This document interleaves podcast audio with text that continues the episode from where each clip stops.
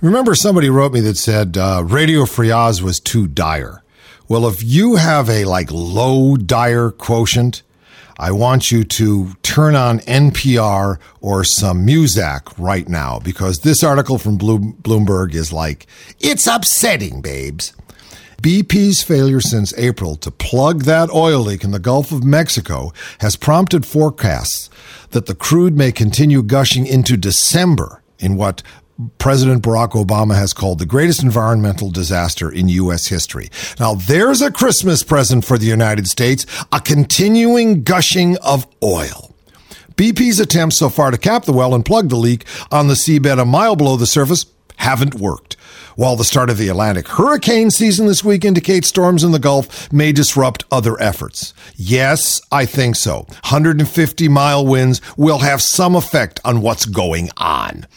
The worst-case scenario is Christmas time, says Dan Pickering, the head of research at energy investor Tudor Pickering Holt and Company in Houston. He said the process is teaching us to be skeptical of deadlines. Ending the year with a still gushing well would mean about four million barrels of oil spilled into the Gulf, based on the government's current estimate of twelve to nineteen thousand barrels leaking a day. Of course, that's the low estimate. That would wipe out marine life deep in the sea, near the leak, and elsewhere in the Gulf, and among hundreds of miles of coastline, said Harry Roberts, a professor of coastal studies at Louisiana State University. These are experts talking, not harebrained wingnut bloggers. These people really know their stuff. So much crude pouring into the ocean may alter the chemistry of the sea with unforeseeable results, said Mak Saito, an associate scientist at Woods Hole Oceanographic Institution in Massachusetts. B P, based in London, where many of them are hiding out at this moment, says it can't guarantee the success of its attempt, now underway, to capture the flow of oil and divert it to a ship at the surface. Thad Allen, the U S government's national commander for the incident, said operations may need to be suspended to allow for an evacuation ahead of a tropical storm or hurricane, during which oil would continue to gush into the Gulf. The so-called relief well being drilled to intercept and plug the damaged well by mid-August might miss, as other emergency wells have done before, requiring more time to make a second, third, or fourth try. This, according to Dave Rensink, president-elect of the American Association of Petroleum Geologists. More experts lining up with tears in their eyes. They're all wearing black. We're in mourning. We're in ecological mourning. The ultimate worst-case scenario. Now, this is not the worst-case scenario. This is the ultimate worst-case scenario. It's kind of like a gamer's term. The ultimate worst-case scenario is that the well is never successfully plugged, said Fred Aminzadeh, a research fellow at the University of Southern California Center for Integrated Small Oil Fields, who previously worked for Unocal Corp. That would leave the well to flow for probably more than a decade, he said in a telephone interview. Ocean biologists are concerned that the oil could linger in deep layers in the sea, generating oxygen-depleted dead zones that kill marine life. Quote, clearly oxygen levels are going to be decreased in the vicinity of the plume area, and it looks like it could be a very large plume area, said Saito, the Woods Hole um, oceanographer. The American Bird Conservancy has identified ten key regions on the Gulf Coast where birds would be and could be harmed. If the oil uh, is spread widely by a hurricane, there could be long-term damage to bird populations.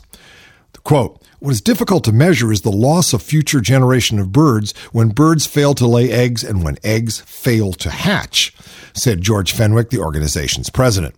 Marine life may take decades to recover, wiping out businesses along the coastline that depend on the fishing and seafood industry. Let's not forget the tourist industry. Al Sunseri, who runs P and J Oyster Company, the oldest continually operated oyster dealer in the U S, said he could end up out of business.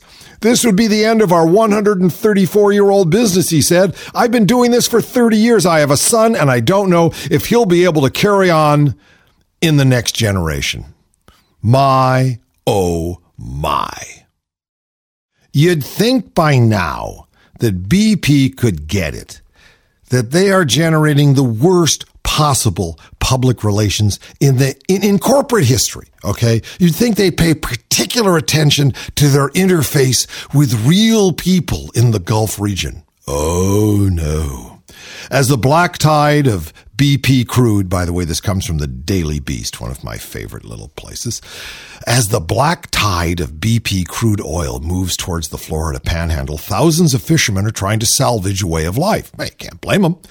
B P's lifeline, Vessels of Opportunity, a program designed to hire the fallow charter and commercial fishing boats to clean up the very mess that has caused untold numbers to lose their livelihood. B P's lifeline, Vessels of Opportunity, sounds like a wonderful idea. But a Daily Beast investigation reveals that this much-touted program is far more effective as a P R stunt than a financial savior. Specifically, a large number of the nineteen hundred contracts B P has issued across the Gulf have gone to owners of pleasure boats, doctors, lawyers, chiropractors, and the like, who use their vessels for Saturday fishing trips or family outings, rather than the decimated commercial fishermen. They c- couldn't have done a worse job of P R. The devil is hiring these people.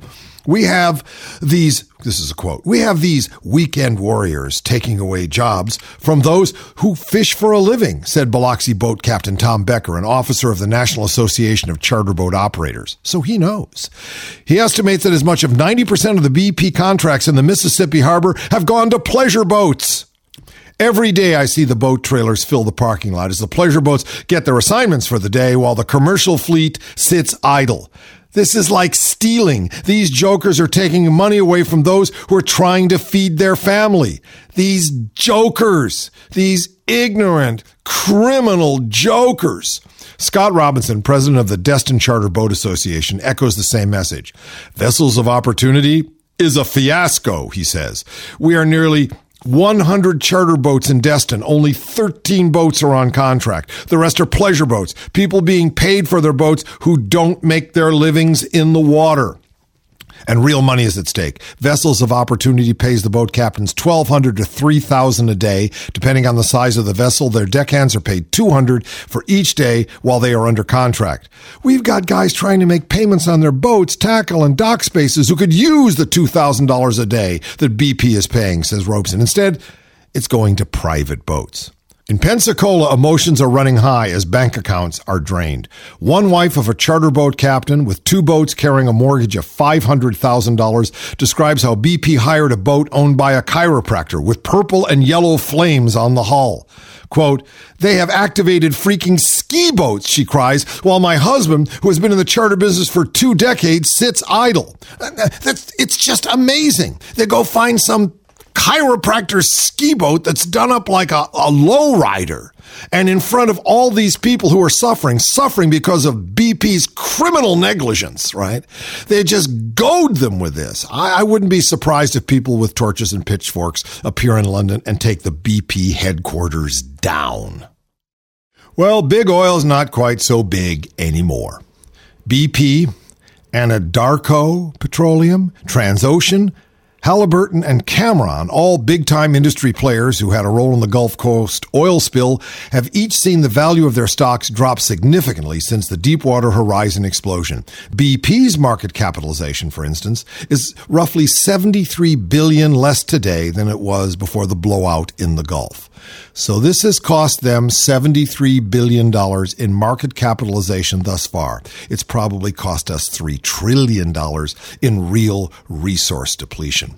The trend may well very be temporary and short-term, but for now, regardless of the extent to which uh, B P's on the hook for footing the bill for the leak's containment and cleanup, a couple of things seems clear. These companies appear to be losing enormous amounts of money, at least as far as their long-term value is concerned, and Wall Street doesn't seem to be very confident that they can escape this episode unscathed.